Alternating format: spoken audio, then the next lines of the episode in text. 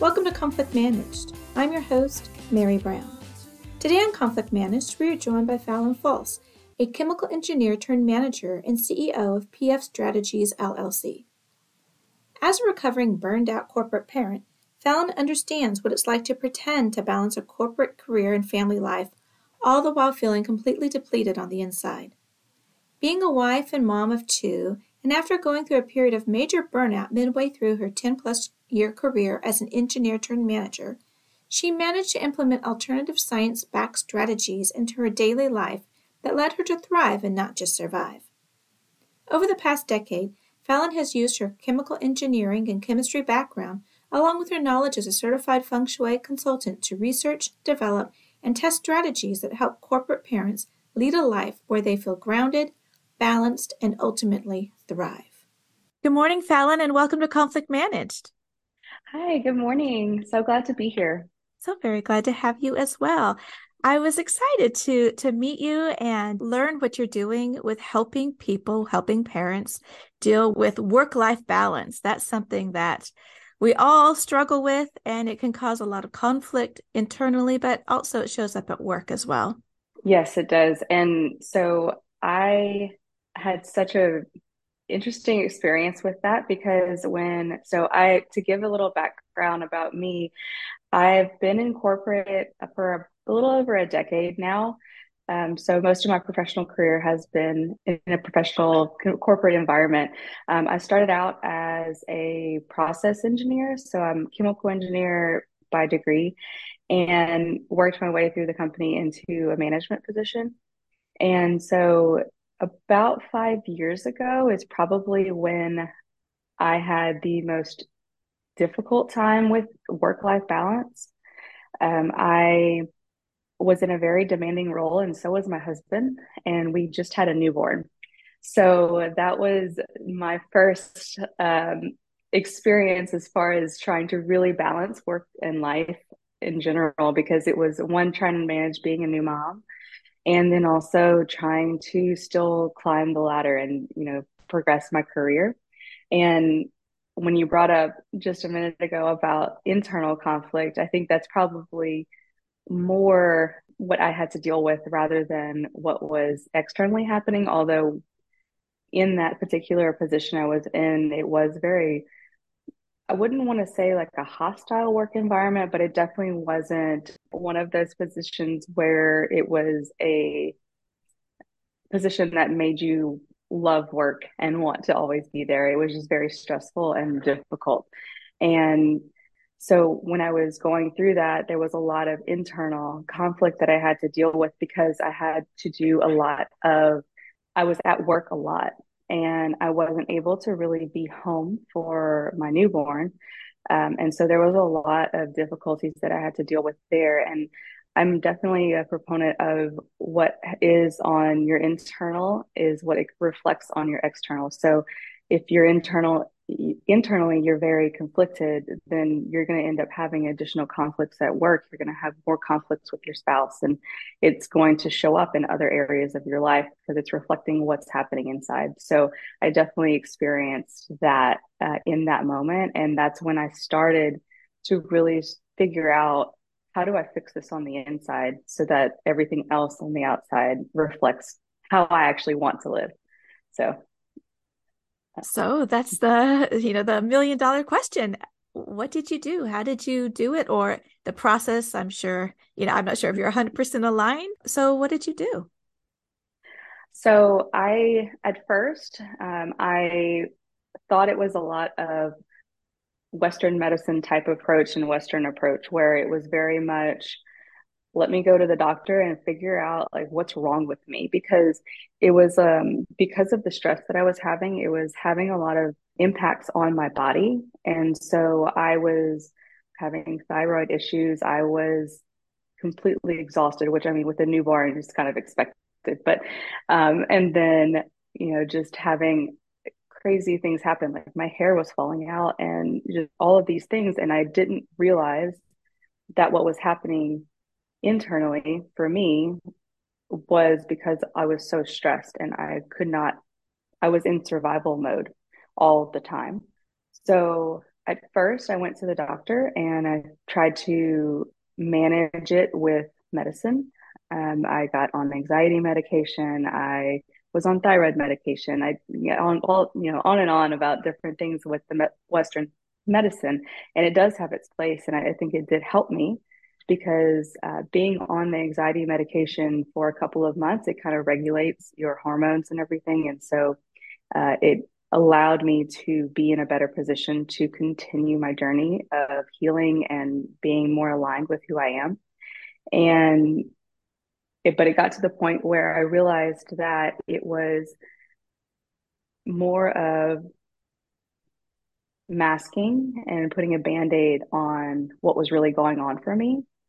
And when that happened, I realized I needed to do something different. And so that's when I started to really open back up to being intuitive, being more of uh, open to flowing with things rather than pushing through things. And I think that that's been a big theme throughout this whole journey that I've been on for the past five years is I tend I'm type A personality, so I like to have it very controlled and I like things to be like this is how this works.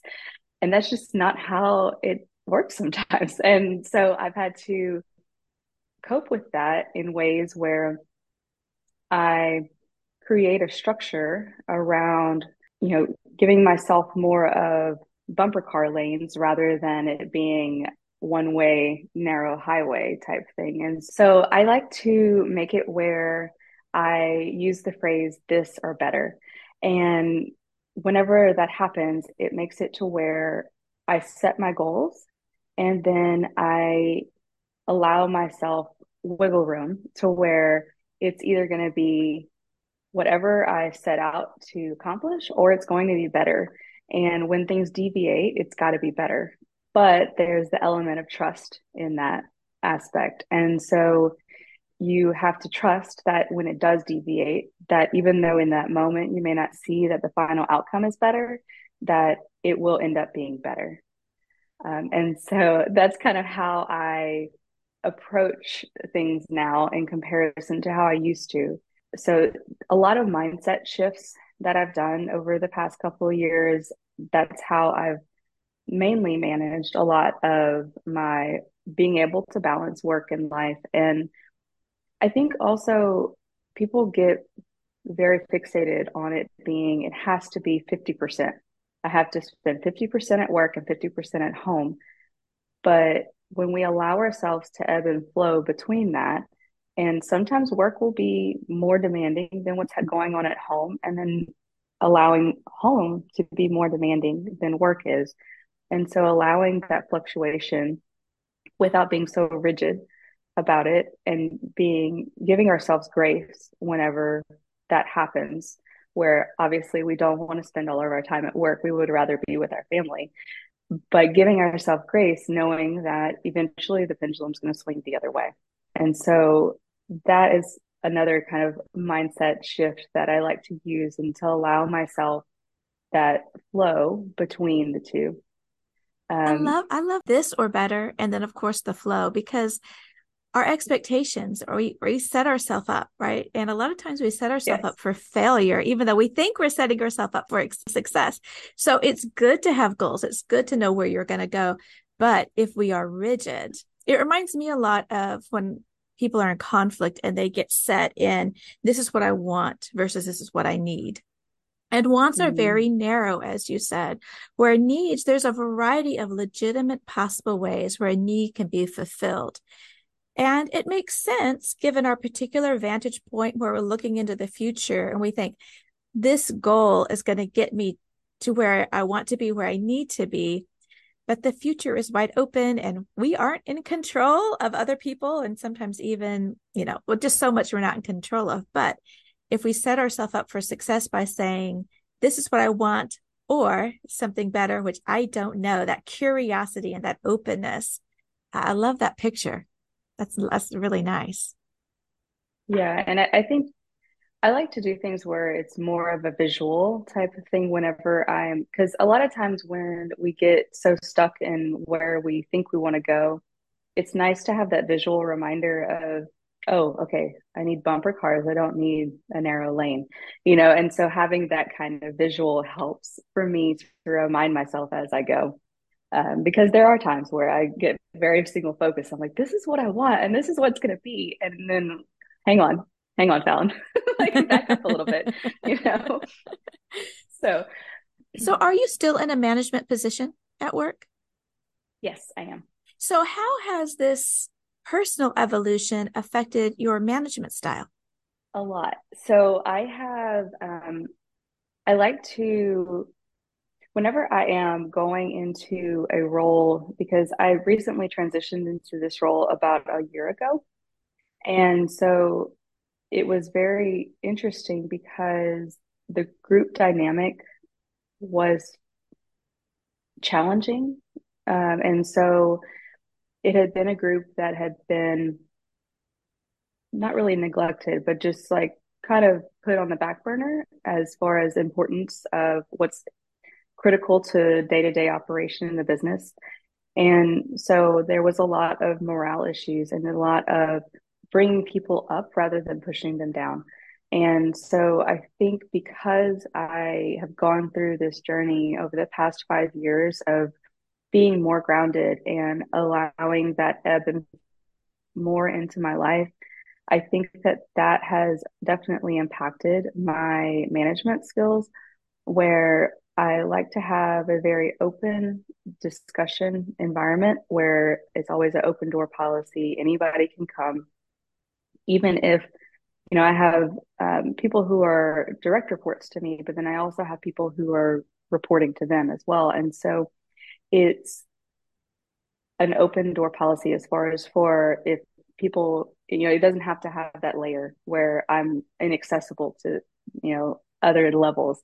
And I think that along with just being open to addressing conflict and addressing people's needs and allowing them to be heard has been huge because I think a lot of times as a manager, we tend to take things very personally because if this person is disgruntled or they aren't happy with what's happening, then it is a reflection of who you are. And I think that that's a big proponent of my management style and how how my uh, journey has impacted who how I manage my people and because I really I don't feel like what they're doing and how they're feeling is mine.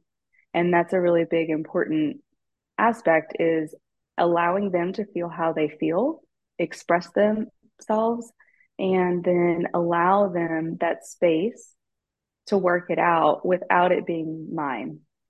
Where in the past, I probably would have taken that on as my own. Yeah. Um, and had it really impact my day, who I am, my worth, um, and how I view my success.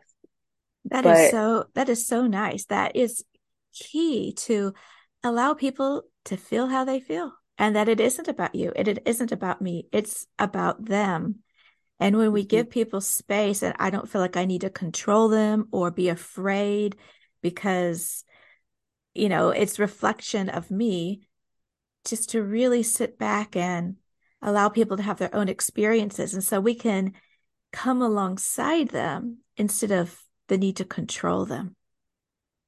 Exactly. It's more of i am walking with you rather than I'm dragging you along um, and shouldering all of the burden of what is happening. And I just feel like that has been a huge impact on the development of my group over the past year and how far they've come. And I think it's everyone seems happier. Everyone uh, seems to be feel like they're more heard, which is important. But none of what they've worked through over the past year has really impacted who I am as far as like how I view my worth and my success. Like I feel like I am successful because I'm seeing the progress in the group dynamic and how they feel. But it's more of a we did this as a team rather than it's a I did this.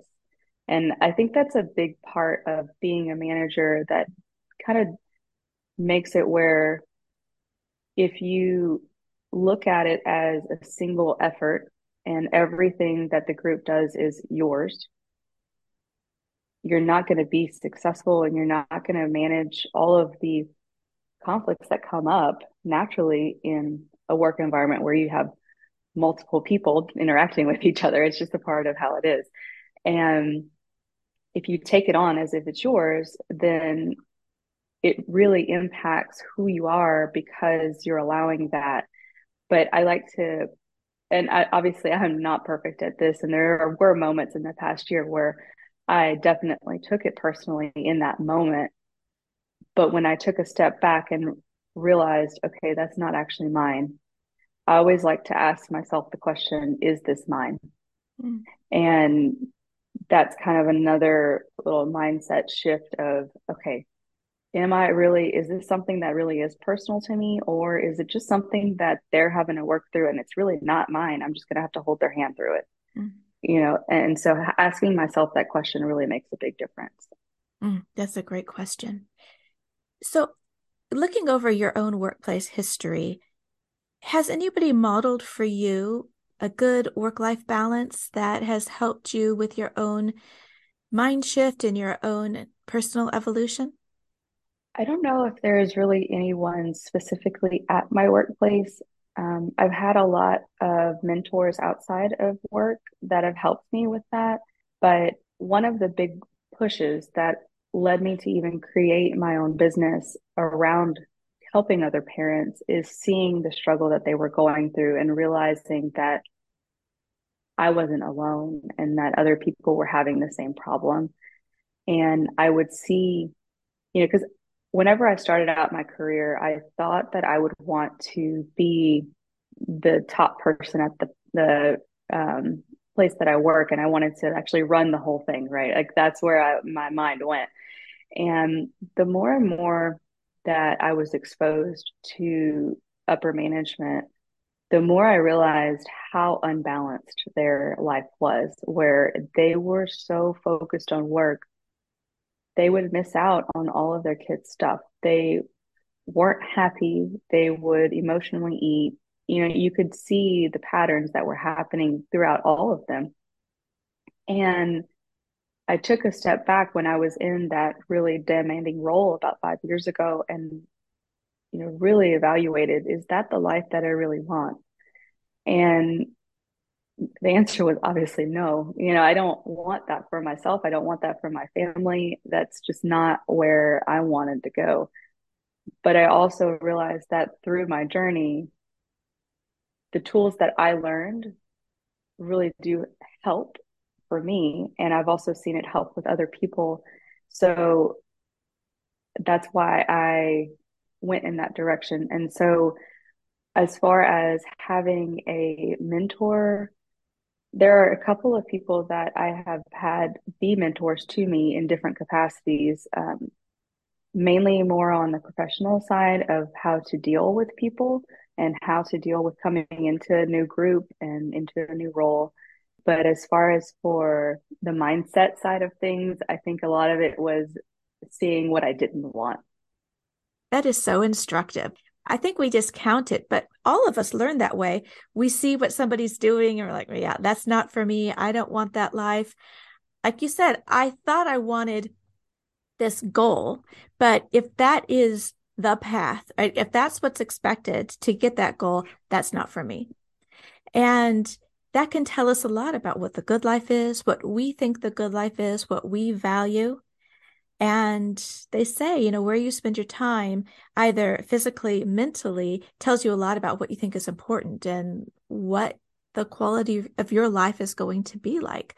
So while it is, it is true, we get a lot of lessons about what we don't want from bad managers, bad role models it's so lovely when we have positive ones. And so I'm thankful that you're in this space to show people there is another way. There are other options for you besides work yourself to death, right? Burnout, or that you have to make the choice of either family or work. I mean, for some people, you're right. It's, there's many different paths. There's different ways in which we can have good lives. And that depends on a variety of factors. internal, external factors of the reality of our life. But it feels like, you know, when when I think back to when I had my first baby, it, it just feels like you're alone that you and it's so isolating you know having a newborn as you mentioned it's you know all the stuff that's going on with your body and your sleep schedule and just the whole playbook of everything you've known has been thrown out the window and it's it's shocking what a lack of positive role models there are out there that are tangible that can come alongside you and say hey you know what about this and what about that? And let's try a variety of things. Yeah exactly. And i think that just going through what I went through, like how you're saying how it was very isolating, uh, having a newborn, it definitely feels that way. And I feel like the higher that I get up in management, the more and more isolating it is because you become so you, you become almost like you're behind the glass wall like people don't feel like they can come and talk to you as much because you're in this new role and so that's been an adjustment that I've had to deal with of well, I used to be able to just go and joke around with all these people, or like I used to be able to go sit by the coffee pot. But part of it is I just don't have time to do that anymore. And it's not that I don't want to, it's that I just, that can't be a priority for me anymore because of the amount of work that I have to do now and the responsibilities that I have. And so it makes it very isolating because you feel like you're kind of on an island. And I can see that also in, you know, people who are in management above me as well, where they're friends with each other, but they feel very, very isolated, where it's like there's no way that someone is just going to go joke around with the guy that runs the place, you know, especially in a corporate situation. And so there's a lot of times where you just feel very alone, even when you're surrounded by a bunch of people, because they're not really talking with you and connecting with you in the way that you used to have the, in that kind of capacity because now you're the boss. Yeah. And so I think that's something that um, I've had to deal with as well is being okay with being just with myself. And I think that that's a big thing is that when people get in these management roles, they really become isolated and they do become alone with themselves a lot more than they used to be. And I think that that stirs up a lot of stuff of looking internal and not liking what they see. And because up until that point, they've been distracted by the outside world so much that they didn't look inside, but now they have no choice but mm. to look inside because that's all that you have. And so that's why you can, a lot of people in management seem to be unhappy and stressed out and not enjoy. And so I think that it kind of goes hand in hand with how I do my business and everything is that's a big proponent is fixing what's inside so that you're okay with being by yourself and where it doesn't feel so isolating. It is really interesting because another side of that isolation is, you know, just being busy. So if I'm not going to get mm. those human connections, then I'm going to be so busy that I can't even think about it, right? Distracting ourselves. There's, we are so good at distracting ourselves in a variety of different yes. ways. One thing that I see in my work when it comes to conflict and when it comes to organizational issues is a disconnect between management and just your average worker. And a lot, and it's a lot of that. It makes sense, right? As you move up, as you said, you have different responsibilities, different workloads. You're just looking at different things. And then the power dynamics make it such that going to get drinks or going for food is now different. It just is different where people kind of a lot of times feel like they eh, need to be on and not so relaxed. And then it goes in vice versa. And so there also becomes, as you mentioned, sort of this lack of time to do the, you know, the water cooler chats and, and all that kind of stuff. And yet it seems to me that being in the management business is the people business. And if managers are too busy for their people, they're just too busy. And yet there's only so much time in a day, right? You've got this amount of work, yes. but a part of that work is investing in people. And if you don't invest in people, they are going to feel it. And that sense of belonging, engagement, retention, high performance, all that stuff that we want for people, a healthy work environment is usually going to suffer because if you don't maintain relationships by nature, they fall apart. So, how do you navigate that? I think that's been a challenge uh, that I've had to figure out over the past year. And I think it is shifting what you think of when you say, I don't have time. Instead of saying, I don't have time, it's, I'm not making this a priority. And when you put whatever it is that you're not doing in, I don't have time to go see my employee, I'm not making my employee a, a priority. And so it really makes you think, is that really right? Are mm-hmm. my priorities really in line? And so allowing yourself to think in that way of what is really important to me. And obviously, you know, you can't miss deadlines and those kind of things, but all of the extra things that you have that you create for yourself to keep yourself busy. Right. Are those things actually important or is it your employees that are important? And like you're saying, being in management is a people business. And so that should be one of your top priorities. Now, it can't be all the time because obviously you have other stuff to do. So it kind of goes back to what we were talking about earlier, where it's this ebb and flow. So it's allowing yourself the time. So I like to make it to where allowing myself the time to have some me time at work because if I don't allow myself to recharge and have a moment just to myself, there's no way I can give to others.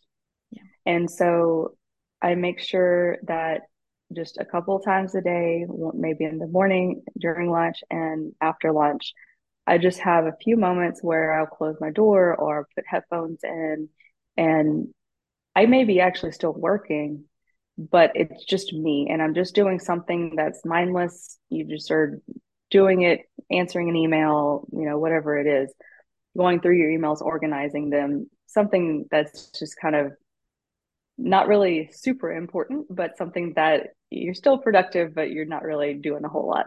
So I like to have that throughout my day. Now, I, not every day do I get that, but I like to have that so that way, when an employee does need something from me, I'm not coming from a place of lack. I'm coming from a full cup. And so that's been a big difference is prioritizing myself first, which seems counterintuitive. Um, but making it to where you tend to your needs first, and then you're able to better address their needs. And so I think that's been a big, big thing when I'm trying to manage that. I really appreciate your emphasis. I've heard it throughout our conversation on reframing right so these these things that we tell ourselves they're just stories and they don't have to be framed that way so instead of i'm too busy it's what am i going to prioritize right what is going to bubble up to the top what do i what am i doing now i'm doing this because this is what is important to me this is what i value and if we look at it that way we can also think okay well i have this many hours and what I've been asked to do exceeds. And so when we think of, we can think about things in a variety of ways. So instead of being on the hamster wheel, I'm too busy, I'm too busy, and we're running ourselves ragged, thinking about what do I prioritize? And you're absolutely right. If we don't prioritize ourselves, nothing runs well. You know, we're no. we're inefficient. Nobody nobody's getting our best selves, and we certainly aren't, right? So when we prioritize ourselves, then we can be present for our colleagues and for our family and trying to have the best possible life we can have, which helps other people have their best possible lives as well. So, right, that that reframing of how important are the people that report to me? Well, they are important, but it's nothing is an all or nothing proposition, right? So just really starting to think about the choices, and they are choices and they aren't givens, but how we choose to move about our life, our private life, our public life, and how we feed into others and how we feed into ourselves. When you think about your work history, have you had any difficult situations with either colleagues or a work environment, and how did you deal with that? I definitely have had quite a few. Um, I'm trying to think of the best example. So I'll give you an example where I actually did not handle it very well. So I, um, it was back before, like about probably five or so years ago when I was first trying to figure all this stuff out.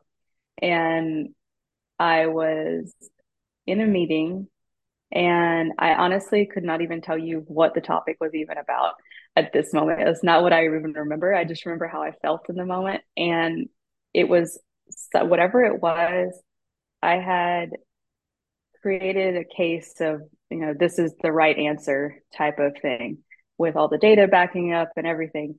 And my boss at the time just wasn't having it. Like he completely just ignored all the data and he was just, this is the way that we're going to do it.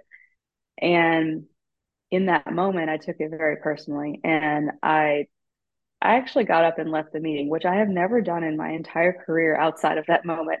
And so I got up and I left and I went to the bathroom and I just like started crying because I was just like, what is happening? You know, and it was one of those moments that really made me realize this is not how I want to live. This is not how this is supposed to go. Where when people have a differing opinion than me, and I mean, blatantly ignoring the data is kind of a little bit much, but it, it's one of those where it's like being, I think it was because I was not in a space where I was okay with who I was and standing in my power of like, this is who I am. And whether or not you agree with what I'm saying, it's fine. That's not on me. Like, that's just we disagree and it's fine. But it wasn't in that headspace. I wasn't in that mindset of that's not mine. Um, and so when he had a differing opinion, and of course he's the boss too, right? So it was this dynamic, and we it was kind of one of those. In general, it wasn't a very good relationship that I had with the, that particular manager, and um, so I didn't really handle it very well. And so that's something that now I probably would have just been like, okay, I'm telling you that this is the right answer because of all these facts. If you want to go and do something different, that's on you. like, it's fine. I love it because it kind of comes back to what you were saying is this me, right? Is this, yes. but, but having that mental toughness. And so I start, I left academia uh, about oh, almost two years ago now to start my own business. And some days I, I really do wonder am I tough enough for this? Do I have the mental wherewithal? Because it's hard. And sometimes it's delightful and wonderful, and other days it's agonizing and excruciating. And I think, am I am I really cut out for this? Do I have the mental toughness to do that? And I wonder in general how we are how we are encouraging people to develop themselves mentally mental agility, mental um, resilience to be able to make not everything about us, right? To mm-hmm. be able to look at it, because you could have looked at that situation where you left and been like, he made me do this, and this is his fault. This is not about me. This guy's a complete jerk, and learn nothing, right? Instead yeah. of taking a step back and saying, okay, this is what I did, and this is what he did and moving on. Yeah. And I think we do a fairly poor job of preparing people for that in general. Um, not just in the corporate environment, but just as society as a whole. I think we just we struggle with it. I feel like some of that mental toughness comes from experiencing moments where we aren't mentally tough. Um, but instead of allowing those moments to crush us, we learn from them and move on and become better because of them. I feel like a lot of times, because of the way culture is now, where it's very much uh, ignore the bad stuff and only focus on the good stuff, like especially in social media type of world where it's I'm only going to show you the good parts of my life. And so we tend to gloss over all of the bad stuff. And I think that there's a lot of missed opportunity for learning in those moments where we just ignore what's been happening and we shove it under the rug. And no one's going to learn from that. In fact, it's just going to keep building up under the rug. And eventually you're going to trip over it and it's going to knock you on your butt, you know? And yeah. so I think that it's definitely being okay with going through the hard stuff, but not allowing it to be such a such a thing that really drags you down and getting back up again. Yeah. I think is really important. I think that's it is such a challenge. We think about, you know, the Instagram schlocked life, you know, everything is just beautiful and you know, that picture of that shiny baby in that shiny house and that shiny whatever. Um, it took a hundred hundred pictures and it's just cropped in to not see the piles of things around. And I think we struggle with that also in our organizations. It makes sense. Like your public face of your organization, you want to talk about your accomplishments and we don't want to talk about the dismal failures or the, the toxic practices or whatever has happened or how people have been harmed. And I mean, when I see people that I know publicly airing their grievances, I think, oh, don't do that. You know, that that's don't do that. Or sometimes you see people misusing LinkedIn. It's like, take that on Facebook and then don't don't post it anyway, you know. so there, there is this duality of what do we present in the public space, right? How much am I going to really share? I'm working on this post.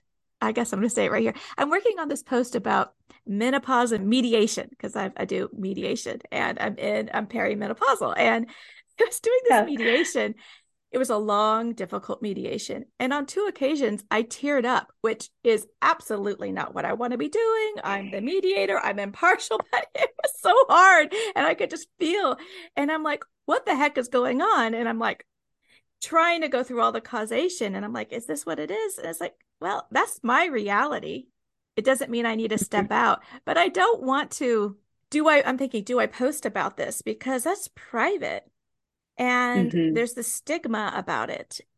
And yet, if we don't ever talk about it, if nobody is vulnerable, so it's like that balance of how do I be professionally vulnerable, give some way to help, but you know, you know, too much information is too much information. And I don't want to be unprofessional. I don't want to encourage other people to be unprofessional, right? It's that line of how do we really come alongside and not treat work like something that it's not? Mm-hmm. What, what, what yeah, are your thoughts think, on this? so I think that's so I had a little bit of trouble with that too, where when what I was going through with my newborn was extremely personal and it was very and going through being dealing with hypothyroidism and the being on anxiety medication, like that was something, at least maybe in my upbringing, it was like, we don't talk about that. That's not the, you know. And so I think that I had to go through some of that as well in order to even share some of my story that how it happened. Because, you know, to be completely honest, in those moments, because I was so stressed in survival mode, when we're in that moment and in that mindset, we don't actually form long term memories, it's all short term. And so I actually struggle a lot with actually remembering some of the memories of my daughter being little. And that's something that I struggle with. But in order to share that publicly, it took a lot of like me recording something or like me writing something like no i'm not sharing that at all you know? And just being more and more comfortable with sharing my story. But once i actually started opening up and sharing that with other people i could tell how much of a oh my god me too moment that they were having. And that in itself was like oh okay it is okay for me to share this. But you know there's moments where it's figuring out the right way to share it and the right words to use because it is personal and there are moments that I don't really want to talk about publicly and it's finding that line of where you are balanced like you the biggest thing that I like to do is check in with myself of does this feel right is it fear of being seen that's coming up for me? Like, what's exactly coming up? And when you were uh, talking about being in the mediation, what came to mind, one of the things that I like to do whenever I'm having uh, in a very conflicting or a conflict oriented type of environment is I actually like to visualize an ice cream wall between me and the other people where nothing can, none of their stuff goes through to me. And the ice cream, when it hits it, absorbs and only sends them back positive things. And so it kind of, it's a really cool visualization that I like to use. And like, mm, nope, ice cream, well, that's yours. That's not mine. and so it really helps. Oh, that's, that's really, i'm gonna have to think about that. I like that very much. Well, Phallyn, thank you so much for your time. But I do want to ask you this final question. When you think about where work is going, and I mean, who knows? I mean, there's we're in such a time of upheaval, but when your baby is out in the workplace, uh, what do you what do you want for the future of work so that treat everyone with dignity and respect, but more than that, have flourishing work environments? What what do you think needs to happen to bring that about? I think the biggest thing is to have people actually work on themselves and have it start with from within. And each person doing that would allow everyone else to interact at a more um, what's the right word of a more productive uh, mm-hmm. manner and a, and where we actually make real progress because I think we spend a lot of time in this conflict zone of I'm right, you're wrong, when it's a yes and. Mm-hmm. And so being more in that mindset of just shifting your own self and not and realizing that it's your problems are not going to be solved by anyone else but you. Mm-hmm.